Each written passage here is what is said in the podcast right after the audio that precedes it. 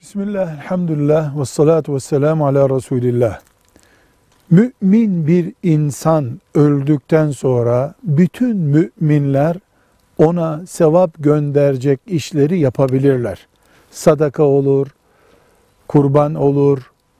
İnsanın sevap olarak kazandığı her neyse bu yaşayan bir Müslüman tarafından yapıldığında filanca mümine hediye edilebilir sevabı.